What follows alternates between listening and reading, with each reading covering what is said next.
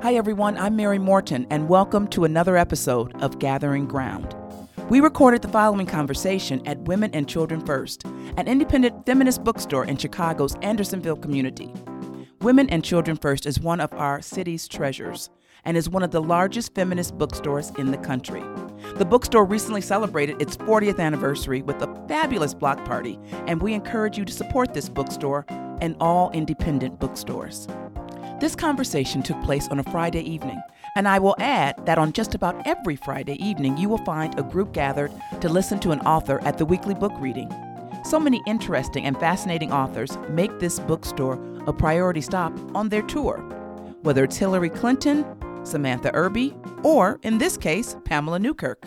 Pamela Newkirk is the author of Diversity Inc., The Failed Promise of a Billion Dollar Business. Pamela Newkirk has devoted a considerable portion of her life to journalism and higher education, both fields in which people of color are radically underrepresented. In three of four newsrooms, she was the only African American news reporter. She would later become one of two people of color on New York University's tenure track journalism faculty, and for a time was one of the few tenured African American female professors on the entire faculty of the university's Faculty of Arts and Science. During more than three decades of her professional life, diversity has been a national preoccupation. Yet, despite decades of hand wringing, costly initiatives, and uncomfortable conversations, progress in most elite American institutions has been negligible. While racial ethnic minorities make up roughly 38.8% of the national population, they comprise just 17% of full time university professors, which includes faculty at historically black colleges and universities, or HBCUs. As Paula Giddings, the Woodson Professor Emerita at Smith College, states, with revealing statistics, a compelling narrative, and conclusions about our liberal institutions that will shock but perhaps not surprise, Pamela Newkirk's Diversity Inc. is a must read for our times and we absolutely concur. Here's Pamela Newkirk on Diversity Inc. Tonight, we're in lovely Andersonville at Women and Children First, so we're very excited and very excited to have this opportunity to talk with Pamela Newkirk. Um, we, as you heard, do a lot of work through Morton Group in this realm, and so I'm excited to talk to you about all kinds of things, some of them which we probably won't get to in the next hour. Um, but we're going to have uh, Pamela, she's going to read a small section oh. from the book and then we are going to have a conversation and then of course we'll open it up for some questions and answers and we'll go about an hour okay so uh, what section would you like to start with pamela uh, i usually don't read but i'll, okay. I'll, I'll read a little okay i'd rather right. have a conversation yes. because okay. you know you okay. can read you guys can read it but um, I'll just read a little. Okay. Um, so I've devoted a considerable portion of my life in journalism and higher education, both fields in which people of color are radically underrepresented. In three of four newsrooms, I was the only African American news reporter, and I would later become one of two people of color on New York University's tenure track journalism faculty, and for a time was one of the few tenured African American female professors in the entire faculty of the university's Faculty of Arts and Science. During more than three decades of my professional life, diversity has been a national preoccupation. Yet, despite decades of hand wringing, costly initiatives, and uncomfortable conversations, progress in most elite American institutions has been negligible. While racial ethnic minorities make up roughly 40% of the national population, they comprise just 17% of full time university professors, which includes faculty at historically black colleges and universities. Put another way, non Hispanic whites, who comprise roughly 61% of the population hold 82% of full time professorships. Hispanics and blacks, who together encompass roughly 30% of the population, are just 3% and 4%, respectively, of full time professors. Their numbers have barely budged over the past few decades. Uh, since 1968, diversity, of course, has been expanded to encompass other racial and ethnic minorities, along with women, people with physical and mental disabilities, LGBTQI individual, individuals, and other marginalized populations. However, given the issues unique to each distinct group and the ways in which the plight of racial minorities in general and African Americans in particular have been overshadowed by other categories within this overtaxed term, this book specifically addresses the progress the nation has made toward racial diversity. I explore diversity across numerous fields, but pay sustained attention to three in particular academia, Hollywood, and corporate America, each of which has publicly and privately grappled with the issue over the past five decades. They are among the fields whose leaders have in recent years renewed their commitment to diversity, collectively pledging billions of dollars to commission studies, set up training sessions, and hire consultants and czars to oversee diversity programs. These efforts have, among other things, shored up a multi billion dollar industry, expanding opportunities for an ever growing number of law firms, consultants, and senior level executives.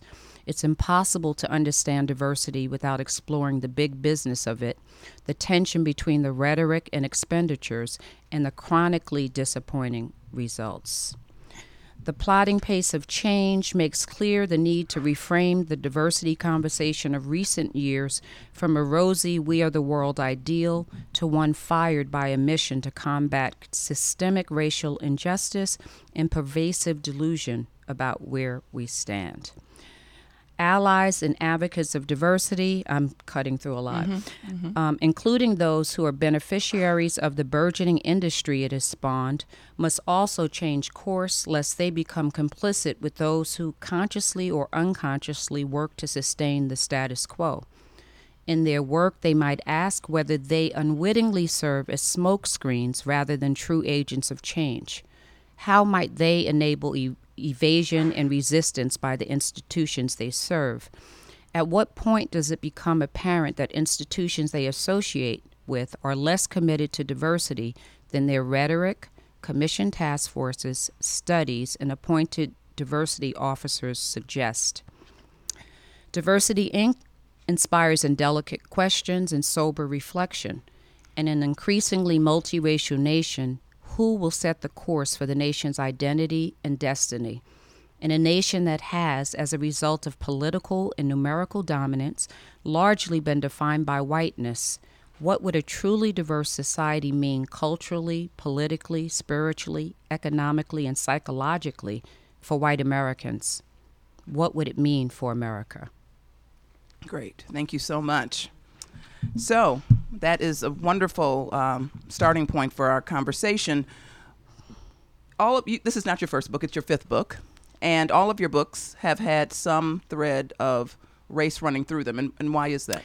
Well, most of my research or most of my work concerns itself with depictions of African Americans and other marginalized groups because I believe that many people see film portrayals or portrayals in literature is just, you know, no big deal. But I think you can draw a straight line from the cycle of demeaning depictions of African Americans in particular to what happened to Trayvon Martin, what happened to, you know, I could go on and on. Michael Brown. Mm-hmm. I just think that uh, these depictions have created a boogeyman um, where people of color, particularly African Americans and other dark skinned people, have been so demonized that many white Americans and even some people of color believe the fiction of black life more than they believe the reality of it. So I I have invested a lot of um, my time as both a journalist and a scholar to depicting more multidimensional portraits of people that give you a better sense of who they are and of their humanity that I think is devoid in so many of these uh, depictions. Mm-hmm. Yeah. This book is um, just full of extraordinary information, in particular statistics. I mean, it's so well researched. Um, it is a, it's certainly a book that we will start to use in some of our work um, because you've done an extraordinary job in just bringing forward information that I think people um, aren't aware of. And the numbers do matter. Um, we can see it, but the numbers do matter. And why was that important to you? Well, I think um, many people in this country look at the progress that has been made on race as if it's a linear forward uh, movement mm-hmm. and as if it doesn't mean that, you know, we go forward and we go back and we go forward. But people focus on the progress, but they don't look at how um, much of that progress gets erased because there's often a backlash to progress. So, you know, with um, after emancipation, we had Reconstruction, and you had black governors and senators and members of Congress. And then you had the backlash. You had the Ku Klux Klan, you had black codes, which stayed with us for like 100 mm-hmm. years, right? And then we had the Civil Rights Movement, and we made tremendous progress. We had begun to close the racial gap in education, in poverty rates. I mean, really, really like amazing progress. And then we had the backlash in the 1980s that erased many of the gains that were made. Um, our schools are pretty much as segregated as they were in the 1950s before Brown v. Board of Education. But what we do in this country, or what we tend to do, is we focus so much attention on the symbolic progress that we don't look at what's actually happening after that progress has been made. And so if you look at the numbers, right, the gains are not nearly as dramatic as many Americans think. And, you know, it didn't help that we had this amazing president, Barack Obama. Say, exactly. And that gave people that gave people a right. even you know a even more false sense exactly. of right. of how how far we've come and in we closing racial the right we would just post race like two years ago yeah. Okay, so everyone no one even that. says that post, anymore. Yes, right. right. Right? But everyone said it. Like if you Google post race, like or if you go on LexisNexis as I do to do my research, like the New York Times alone must have said it thousands of times. Post race, post race, post race, you know. And now no one says it anymore. It's like we forgot that we had been post race, but we weren't then and we never have been. Right. And so I just think um, it was really important for me to look at the numbers and not the mythology around the progress that's been made. Yeah. And when we think about the election of Barack Obama, you have those numbers. And I think I didn't realize, I worked on the campaign, that um, he solidly carried, certainly every, you know, when he ran in 2008 and 2012, he gained more votes in people of color communities but I think people will be surprised to know where he topped out in white communities. Precisely. I, yeah, I think it was maybe not even fifty percent. It was about forty. Yeah, and and yeah. it was even less the, the second time. time. Exactly. Yeah, the right. second time it dropped. Exactly. Right. right. So you know, um, African Americans overperformed, Latinos overperformed, Asians overperformed, young whites overperformed.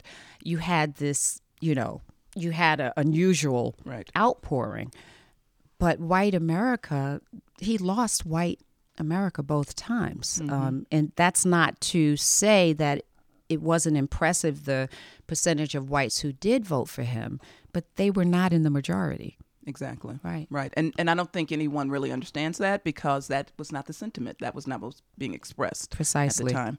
So you picked three areas. You picked academia. You picked um, corporate America, and uh, journalism. And why did you pick those film? Areas? Film. I, I picked film. Hollywood. Yeah, yeah. Hollywood. And because my you... first book was about journalism, so I, what, yes, I, I, I thought mm-hmm. that I pretty much had told that story, and it hadn't changed that okay. much in the twenty years since really? that first book was published.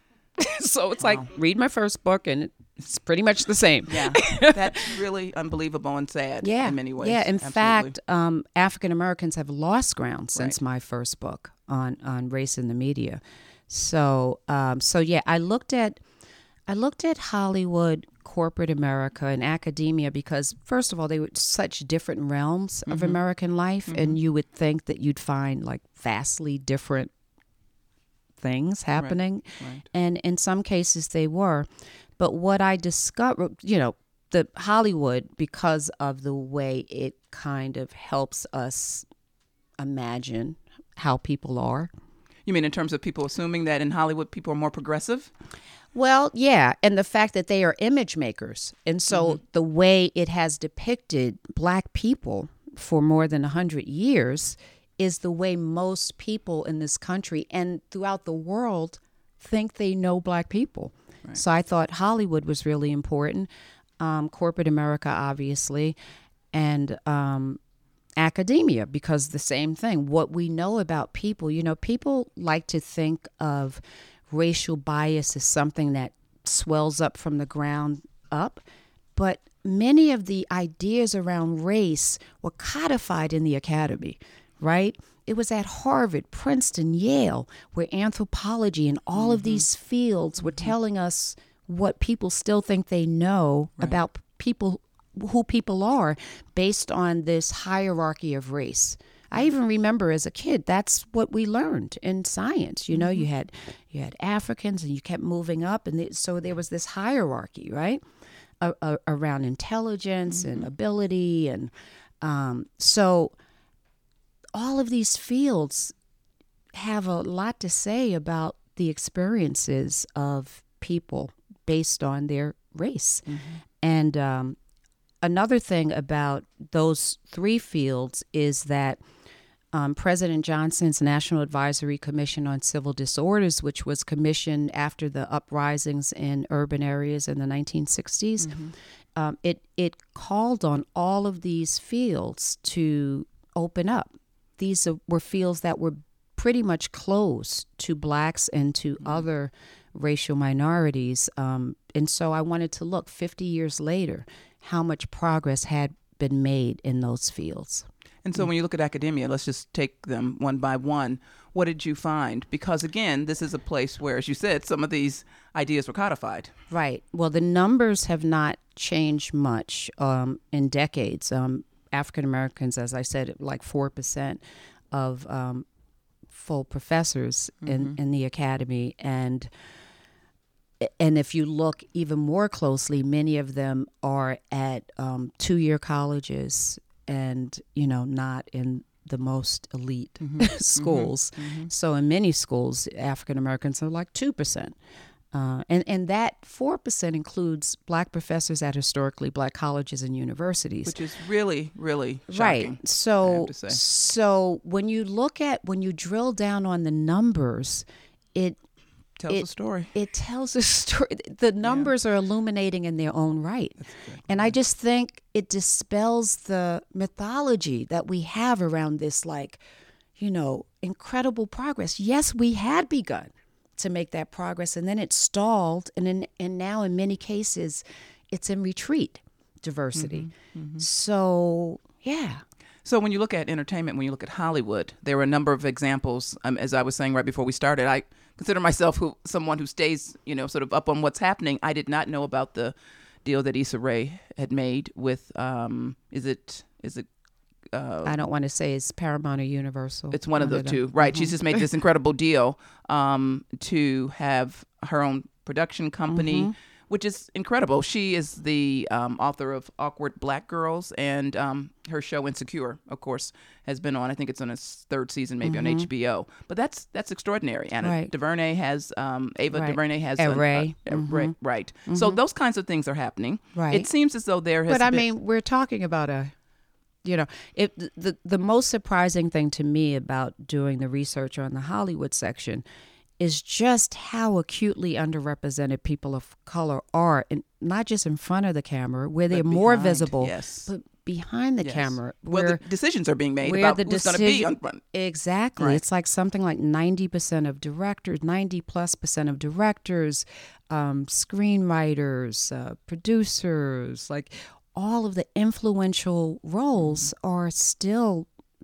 like overwhelmingly held by white men for the most part. Even white women are not really represented, Represented, right. in, in in those fields. And then when you look at who greenlights films, it's like 95 percent you know Right. so yeah so it's um you know in 20 i think it was 2015 when for the second year in a row um none of the um uh, nominees for oscars were people of color Right. right? So it was the second year in a row.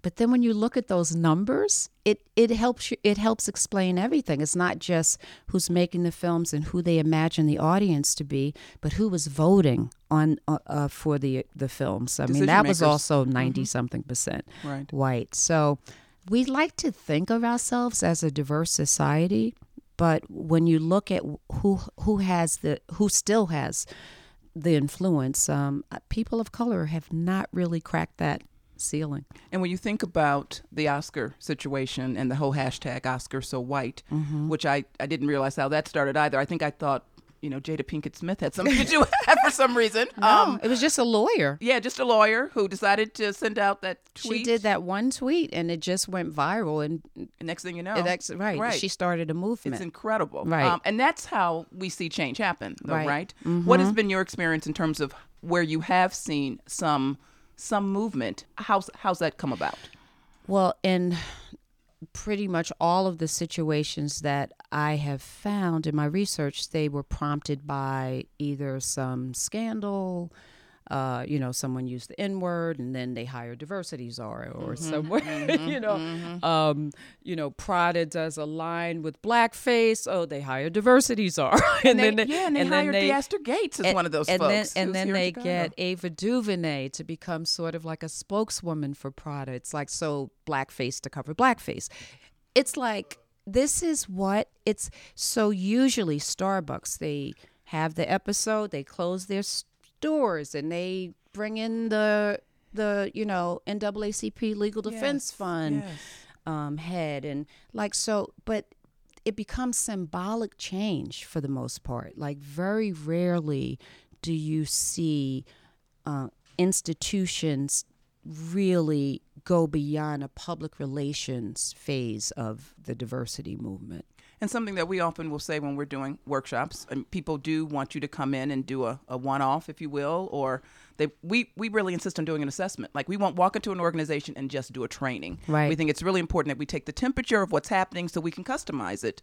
Um, but people really feel like, you know, we can check that off we did that. We had a session. Right. Um, and the reality is the real work happens after the session. Precisely. It's not in those sessions, right? Right. How are you going to operationalize this? How are you going to center this in your organization right. moving forward? Right. And what we don't see, to your point, is organizations taking the next yeah, step. They, they want to do what Cyrus Mehri, who's one of the um, lawyers mm-hmm. who um, he was he was the lead counsel in the discrimination lawsuits against both Coca-Cola yes. and Texaco, both mm-hmm. landmark settlements.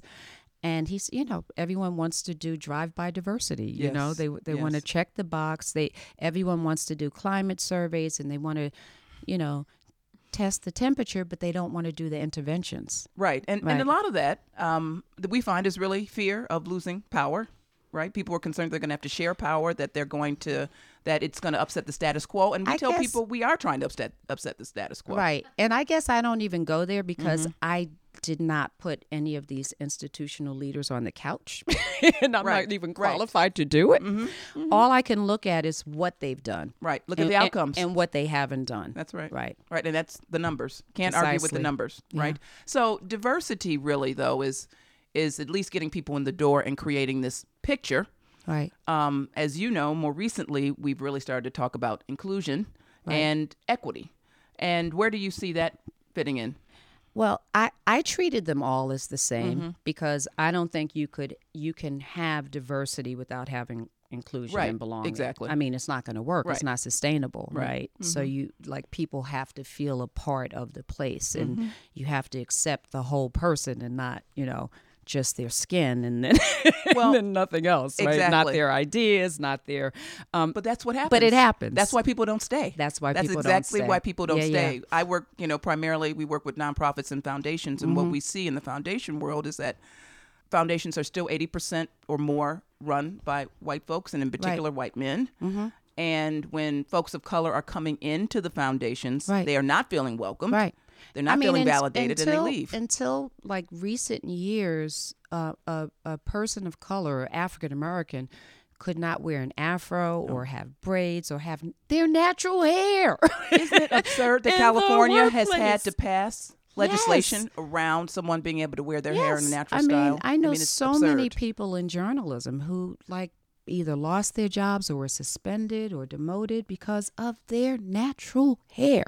So it's just unbelievable. so yeah, so we've made some progress in that regard. Right. Um, I, in fact, I was on the, I was telling my sister coming um, from New York on the plane, both of the flight attendants had natural hair. I was like, wow. I know. but the fact that that's even noteworthy Exactly. is, you know, it would be like being a white person and being required to perm your hair like into an afro to go to to, to hold a job, to go to an interview, to to just be accepted. Exactly. You know? Exactly. Yeah. And so, um, this idea around inclusion and then, of course, equity. Um, what we find when we are doing work with organizations, and they say we just we just couldn't find any folks of color. Oh, well, that's the what what they really meant was that we couldn't find anyone who was a person of color, who also, by the way, didn't think exactly like we do. well, and you hear, uh, it's just not a good fit. Oh yes, culture fit. Not a good We do executive placements, and when someone says that, I said, you do realize that that is a way that people of color are kept out of positions, Right. By talking about the Well, fact that there's no culture fit. not a good fit. Right, Yeah. right. All that coded language, Right. That that is used. Um, so eh, when you think about corporate America, let's let's talk about corporate America, and then we're going to open it up shortly for questions.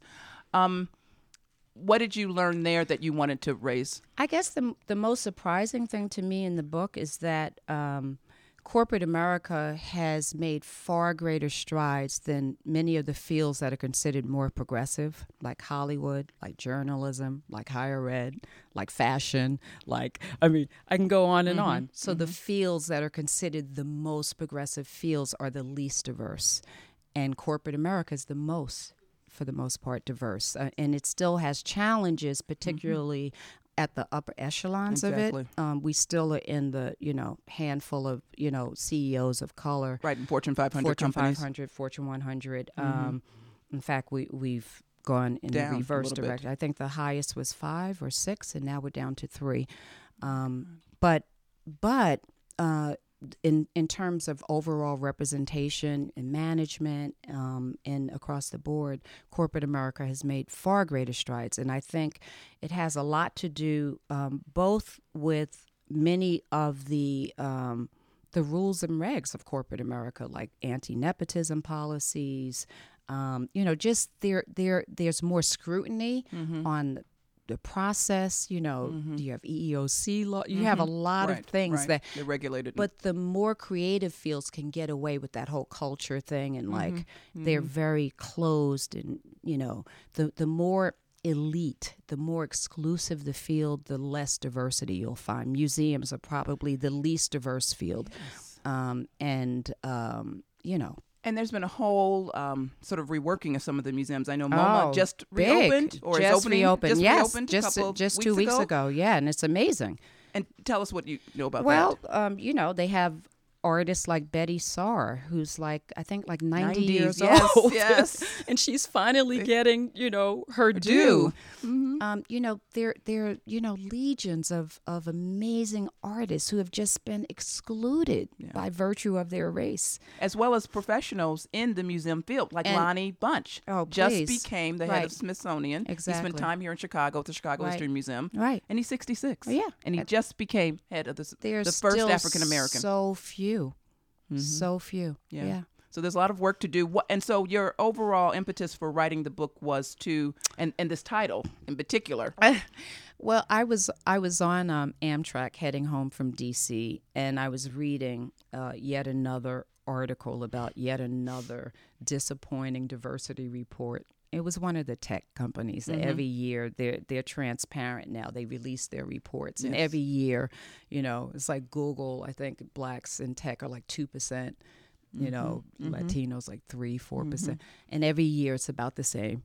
Right. and every year it's disappointing Yeah. and and it's like and then i read google alone every year spends more than a hundred million dollars on diversity initiatives and it's like okay. To do what? Oh, to do like- what? to keep it at two three percent? Like, like so i wanted to interrogate that tension Mm-hmm. between the expenditure and the hand wringing and oh this is so bad. And like well why is it so bad? Like what are you doing with that money? And what like and so i wanted to look at um just the what was happening what they do mm-hmm. what all these companies are doing and they're all pretty much doing the same thing. They're hiring czars and consultants mm-hmm. and yeah and i have friends Yes, who, who do it. right, and right. and and the and the, the needle doesn't move for the most part. And there's seems to not be much accountability. Heads don't roll. And i just wondered if you were spending billions of dollars on anything else and have so little to show for it would these people stay like would they be able to like Why are they still keep in place? their jobs? Exactly, It's like- exactly. so I just wanted to like look closely at what that looks like. Right. And of course, we know that many of the strategies that are used don't work. Mm-hmm. And if you keep doing the same thing and expect different results, what does that mean? Exactly. like, why aren't you changing course? right.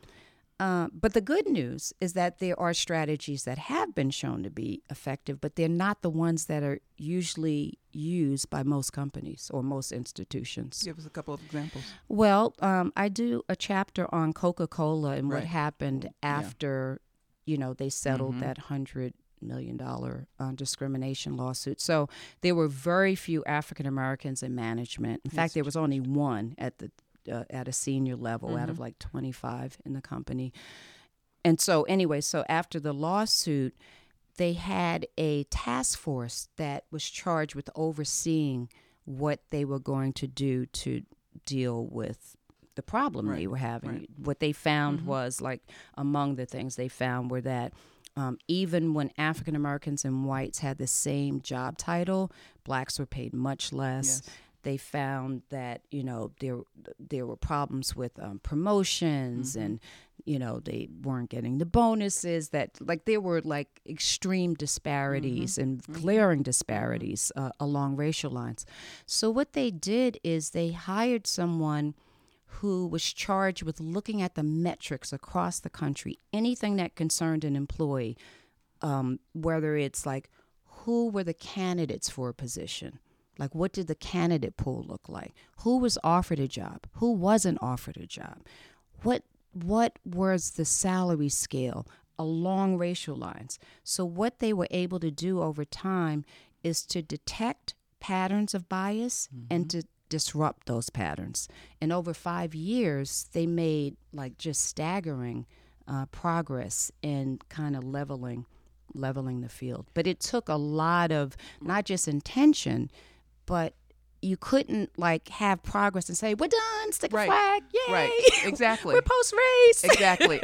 Right. you know, it, it like they had to be Keep vigilant. They had to keep and, at it. and you Right. have to continue to That's be right. vigilant. Right. And so that was one model. Uh, another model uh, that some institutions are now trying to employ is the Rooney Rule, which was adopted by the NFL after um, Johnnie Cochran and, and Cyrus Mehri did a report showing that while the, the NFL, the players were 70% black, um, they held, I forgot what the percentage was, but a very small percentage of front office jobs and um, head coaches weren't African American. And so the Rooney Rule required that the, at least the candidate pool be diverse, you know, for every front office and um, coaching job. And over time, that increased the number of black Latin and Latino uh, coaches in the NFL. So it's something that some institutions have talked about, but you can't just do it. You have to like really stay on it.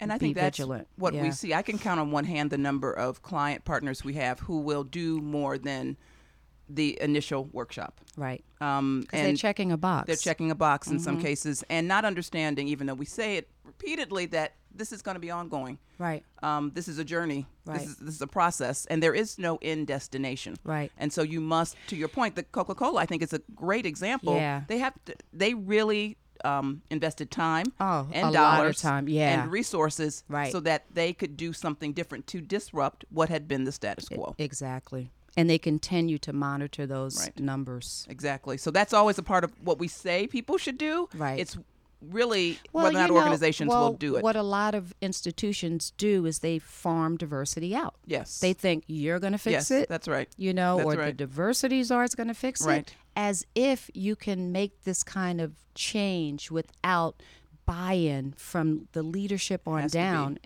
It has to be incentivized. right. It has to be something that people know is real in that institution or it's just not going to happen. Right. It has to be a commitment. And so when we go and even do a workshop, we ask to be introduced by someone from the executive team. Precisely. We don't want people just to think we just showed up this morning to do a session and no one Right. wanted us to come in. You know, we have an assessment we're going to review well, with I, you. I know in Yeah. many institutions they don't even do the training for the executives. It's for the it's for the oh, underlings. Oh, yes. yes. yes. they need this. Yes. And we have to do some talking to make sure that people understand you need to know what your staff will be experiencing. you must have a session, what- even if we have to do it for you alone. But it just shows there's no Absolutely. buy-in. There's no right. commitment. It's just like yeah. right. Let them go ahead and do that out. work. That's Yeah, yeah. exactly right. Yeah. And and that those are the places where you will not see any real systemic change. Right, It will which just continue. which is most places. Exactly. it's, it's true. And and to understand that it's going to take a while to undo and what I and what I didn't want to do is to vilify the people who do the diversity work Mm-hmm. because many of those people are change agents. Right. Like they went into it because they were motivated to do something that they thought was useful to society to like, change the That's game, right. and they can't because they're not the ones who can do this. Right. They can guide, they can Advise. consult, Mhm, right? But mhm. This has to ha- this has to be something institutions are serious about. Um, one of the people who I interviewed was Lee Bollinger, who's the president of Columbia University, and I interviewed him because he was named in two lawsuits while he was president of the University of Michigan, which became like landmark discrimination, reverse discrimination lawsuits, and it's something that he really, really committed himself to this fight. And even when he went to Columbia, he has continued to make this a priority before the unrest, before the campuses were like, you know, remember tw- uh, 2015 Yes. was when a lot of these campuses kind of went up Exactly. And flames. Were not Columbia because Columbia he had been doing that work. Laying the foundation. Yes, and it has shown a real passion and, and commitment. But you know, like he says, this doesn't happen by accident. It's right. only going to happen when you have that kind of intention and commitment to make it happen. Yeah. Okay. Well, we're going to pause there and see if any of you would like to ask any questions. Yes. I come from a like a poor community, right? Very poor community, and what I personally experienced is that even though there's a large portion of us that might be really intelligent, there's no path to higher education. And I think if we created more of a path for that, we'd have more like like I, I interview people all the time. So, but the pool, the pool itself is small. In, in um, so if we increase the pool, in other words, create more opportunity for people to get from these poor communities to get educated, I think. I know, but f- see a larger so so you're speaking of a pipeline, and it's something I address in the book because I think oftentimes uh, the pipeline is not why Hollywood doesn't have directors of color. It's not why dance companies are not diverse. It's not why, like, we always like to think of the most um, elite stations. Think about it. Most of these fields are like that because people are self replicating their social worlds. You know, we live in a very segregated society. You hire who you know, who your friends recommend. You so it's it's it's less I mean, and it's not to say that more people need greater opportunities. I mean, that's a given that we need that for particularly for people of color.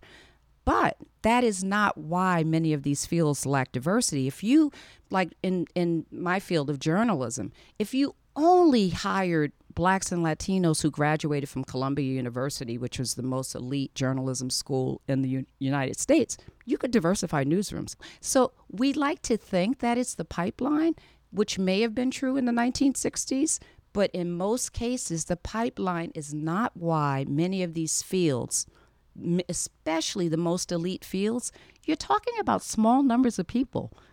You're not talking about, you know, corporate America can hire hundreds, thousands of people. Museums, like, you know, the Hollywood studios, these are small places. They could diversify overnight if they wanted to. There are qualified people who could take those jobs and run with it overnight. True. If you have a pathway, meaning you know someone you know that's how many of these these businesses run is who you know it's how Relationships. it's relationships so yeah we're shut out of those relationships so yeah i think our social sphere social sphere, spheres are partly the reason why many of these workplaces are so segregated because that's the way we live in this country. Our churches are segregated, our schools are segregated, our neighborhoods are segregated. It's like so of course the the workplaces are reflecting that. Which is a bigger problem, and, and it's not to say that we don't have problem with schools. That you know, that uh, we don't need to make greater investments in our schools, but it's not the it's not the only problem and it's not even the, the biggest part of the problem So I was a Cook County Public Defender for 27 years. I worked with um, legal aid for incarcerated mothers. I went into Dwight and did training. I had Dale, who was their executive director, do training. I also was trained to be, quote, a diversity trainer. You know, there, I don't think there was buy-in from the Cook County board or anything. So now what you said is going to make what I'm saying a little less controversial. Um, I mean, how do you get around bringing in a one-off person like to a corporation, and that person probably makes seventy, eighty thousand dollars a year, and they're lecturing the minimum wage white workers about white privilege? How does then that not lead to resentment? you lost Yeah, me. I tell us just reframe your question again. Can you um, also take into account economic and class differences? Because you have someone who's very well paid coming in from the outside and they do a whole lecture about racism and white privilege, and the audience is largely white people making minimum wage. doesn't sound like a very smart thing to do Right. I mean, you know, Right. you know, we have to be real about resentment, right? I mean, there is, um, in fact, many of the studies. There, there was one very um, influential study out of Harvard that showed that most diversity training makes the problem worse. It causes white resentment.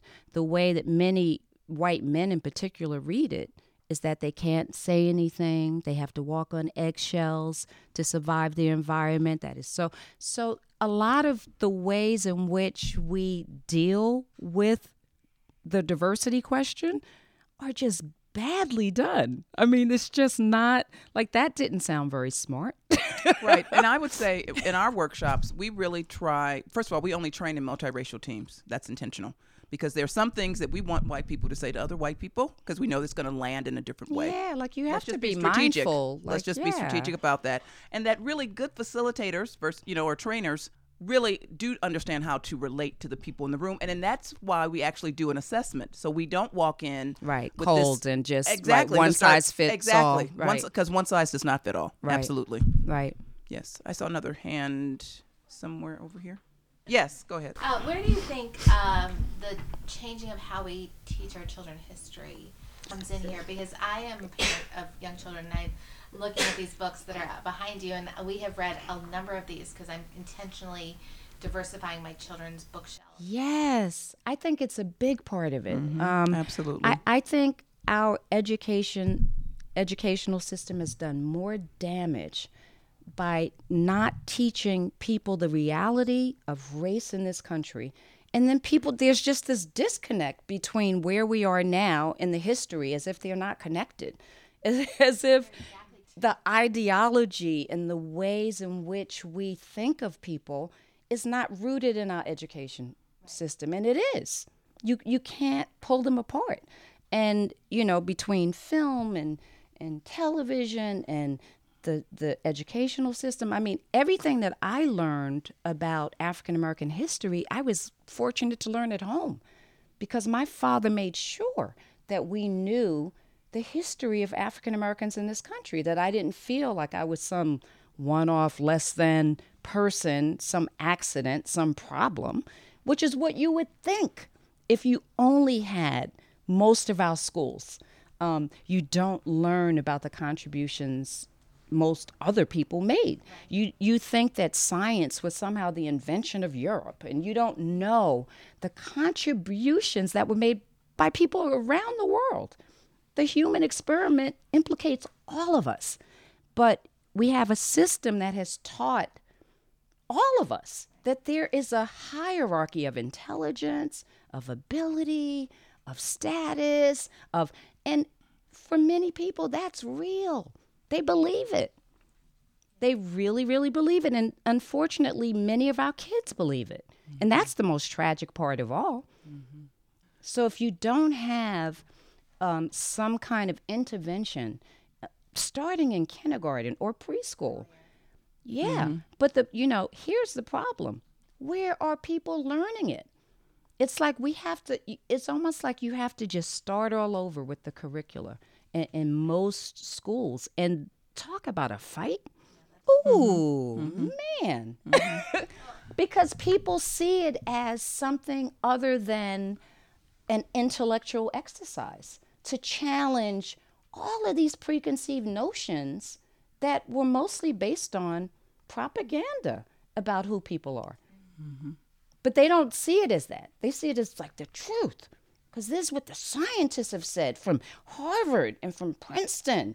You know, my last book was about a young African who was exhibited in the Bronx Zoo Monkey House in 1906 and how this was supported by all of the top scientists in New York, the mayor, the New York Times wrote editorial supporting this because that's the understanding that most white people had of an African person. We can learn from him being in the zoo. What's the problem? He's barbaric. He, hmm. he was a sweet little somebody's child who was in the zoo with an orangutan. Where do those ideas come from? Mm-hmm. They come from textbooks, they come from film, they come from literature, they come from, it's in the air we breathe. And not to disrupt that is like putting lipstick on a pig. We're going to have diversity initiatives. Right. Right. How and are we're you not undoing born. all this damage with a, a diversity training session? And what Pamela- can you teach in that time? Pamela, we're not born knowing that. We're not born with that information. We're Precisely. taught that. You know, we're not born knowing the difference between white or black or straight or gay. Those are things that we're taught. They're and in, Chi- in. Illinois, we've just passed an LGBT curriculum bill that is now law. And so that will be part of it as well. I think sometimes people are worried that when we go in and talk about race, we're not going to talk about any other systems of oppression. Right. Um, but we start with race because that is still the number one indicator of success in this country. Right. You had your hand up. curious about um, whether or not in your experiences and research and the breakdown of the industries you would generalize differences between urban and rural America. In what way? What do you mean?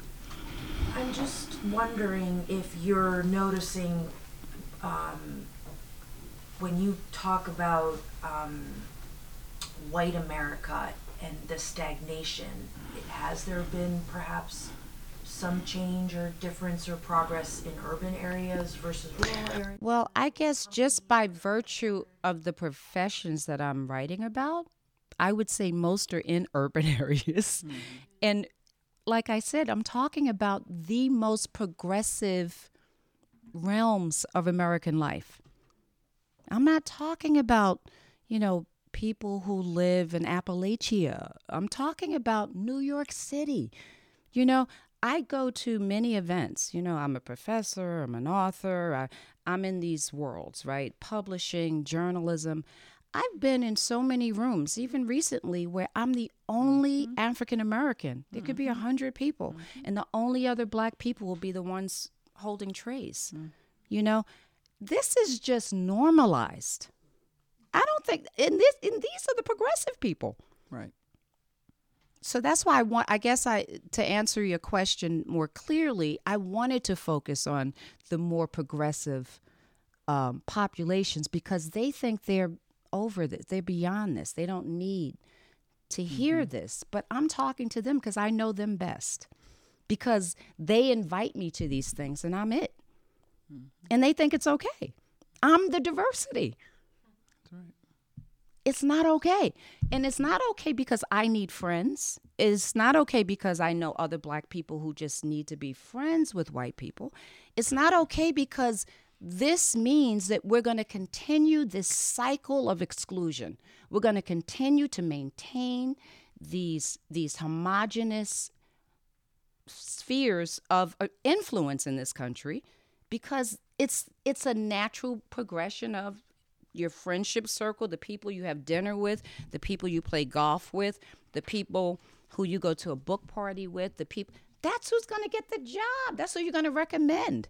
And you're not going to know people who look like me because you don't there's no contact. There's no, you know, every time I have served on a search committee at NYU, um, because they somehow can never find people of color in New York City, never understood that. Um, I find them, and it's it's not hard. We're journalists. That's we're trained to look for things, and yet journalists can't find journalists of color.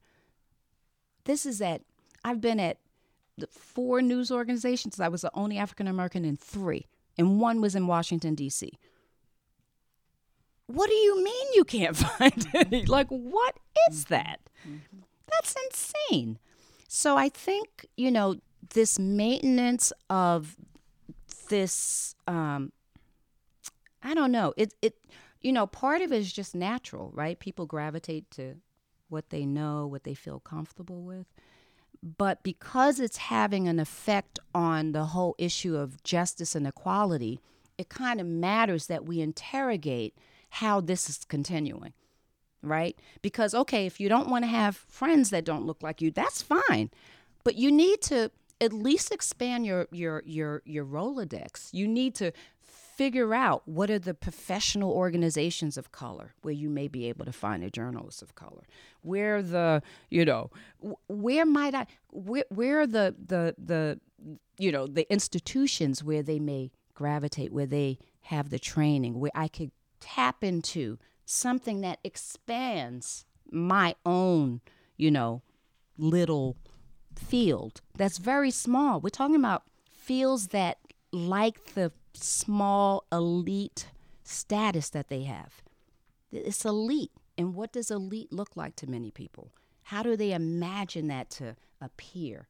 And so all of that gets back to cultural fit, mm-hmm. you know? Right. And, and I'm sure that, you know, that I have had an easier time because to some people I'm a cultural fit because of appearance. And this is a very difficult thing for me to even admit because that does, you know, it's like you look acceptable. Right. That's right. Like, right. are both of your parents black? Do you have Mhm. a white parent? Like, That's right. no. Colorism. Right. Colorism. Absolutely. It's Right. alive. Yeah. I wanted to get this woman's question in. Yes. This is Michelle Duster, who is the great granddaughter of my idol, Ida B. Wells. Oh, wow. wow. My goodness. Great to have you here. Yes.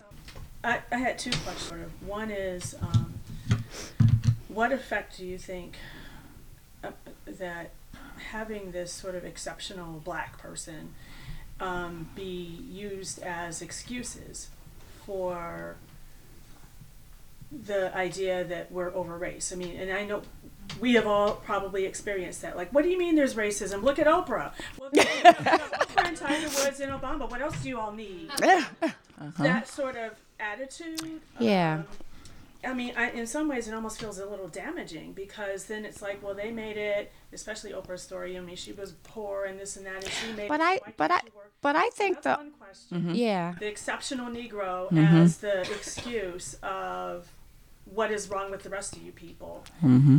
Um, and the other is when it comes to diversity, equity, and inclusion, I've been around in the workforce for a while, and I have seen so many different situations where these companies, almost the only black people they have, work in equity. Yes. Oh, well, they are the they And they're carrying oftentimes that the diversity, Exactly. And especially in the senior executive at mm-hmm. that level. So Yeah, that is mm-hmm. used as a what else do you people want Mm-hmm. Right. attitude mm-hmm. because we have four black people working here. So, I mean, I'm just saying, you know, we all, I think we, I don't even need to explain to you, but I mean, it's just this almost like well, kind of. right. Well, you made it, so Right, what's the made it, problem? so what's And I made it because I had people? I had the opportunity, And I know I stand on great shoulders. I know Ida B. Wells didn't have the opportunities I have. And I have opportunities because of Ida B. Wells, because she fought that fight. And I know many of us were standing on these shoulders of people who couldn't go through those doors, right? And so those of us who managed to get through the doors have to remember we have to keep prying it open further for other people to get through the door and not just like roll up the ladder because we're there, right? Um, so that responsibility falls on those to whom have had the, that opportunity because Pamela Newkirk is fine. I'm a full professor. I've paid my dues. I, I did all those things, but I still see the injustice. I see the inequities. I see the disparities and and just, you know, opportunity. So that's my answer. I just think people who who have been fortunate enough to be there can't look at it as like I'm there because I'm I, am i am the greatest thing that ever lived, and if only people did what I did, well, many people are not going to get there because you're there. you're, you're. I'm talking more about the attitude of the company culture. Mm-hmm. Oh no! Well, we mm-hmm. know the symbolic diversity. Yeah. Right. So that's like, well, what else do you people want? Well, we, we well black people here. So what else do you people want? What well, I but I think it's the numbers. I know when you have 40% of the population of color holding two, three, four percent of positions in society, we need to look at like what's going on. Mm-hmm. That's all. We have time for one more question, and then we're going to have to close. Anyone have a burning question? Okay, I'm going to go in the back there. Mm-hmm. Um, so I am proud to say that I'm one of the before mentioned change agents, um, both for my work in corporate America and then for a national sports organization. This Wonderful. Fairly recent, and I heard your interview on NPR.